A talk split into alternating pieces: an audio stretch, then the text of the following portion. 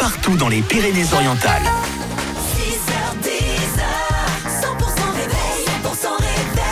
Excellent début de journée, merci d'être avec nous sur 100%, il est 9h, dans un instant Queen.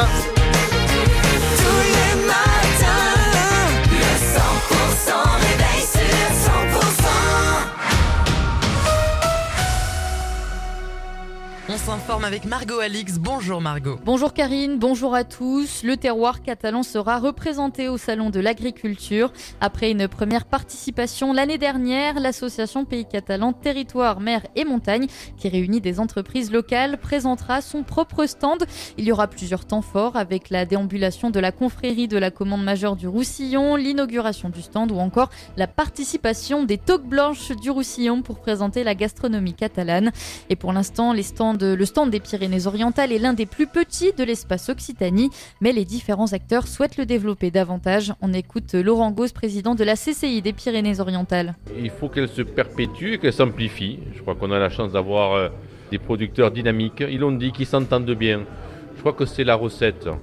Il faut que les collectivités poussent, et on a commencé à le faire dès l'année dernière, mais il faut surtout que les producteurs, que les chaînes d'entreprise s'allient, s'entendent se développent ensemble. Et, c'est ça qui fait le secret. Il faut le soutien du local, ils l'ont cette année et j'en suis persuadé qu'ils l'auront encore plus dans les années à venir. Le salon de l'agriculture qui démarre ce samedi à Paris. Dans sa prise de parole hier matin, le Premier ministre Gabriel Attal a également annoncé des prêts bonifiés pour les viticulteurs d'Occitanie. En plus du fonds d'urgence mis en place par l'État, le gouvernement a donc demandé la mobilisation des banques. Ce lundi, elles ont lancé des prêts bonifiés pour accompagner la filière viticole dans la région.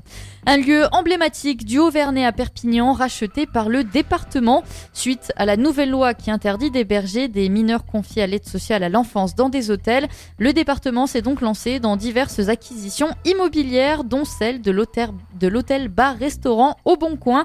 Ce lieu qui accueillera donc des jeunes. Le montant de la transaction s'élève à 570 000 euros pour une capacité de 15 à 30 lits. Et le village d'hommes se recherche un repreneur. Les locataires actuels de l'unique commerce multi multiservices ne sont pas sûrs de continuer euh, cette aventure. La municipalité s'est donc euh, mise en quête d'un repreneur pour le restaurant, bar, épicerie et cantine scolaire.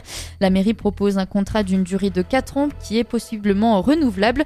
Le loyer est de seulement 100 euros par mois. Si vous voulez euh, candidater, eh bien vous, vous avez jusqu'au lundi 18 mars prochain, midi, pour déposer une offre. Un nouveau millionnaire dans les Pyrénées-Orientales, un habitant du département, a remporté mardi le million d'euros promis par My Million, le jeu affilié à Euromillion. Alors si cette personne a joué dans un bureau tabac, elle a 60 jours pour se faire connaître auprès de la Française des Jeux. Et si elle a joué sur Internet, eh elle a dû recevoir un mail lui indiquant qu'elle a gagné. En tout cas, eh bien cet habitant devient le 11e gagnant de ce tirage au sort dans le département.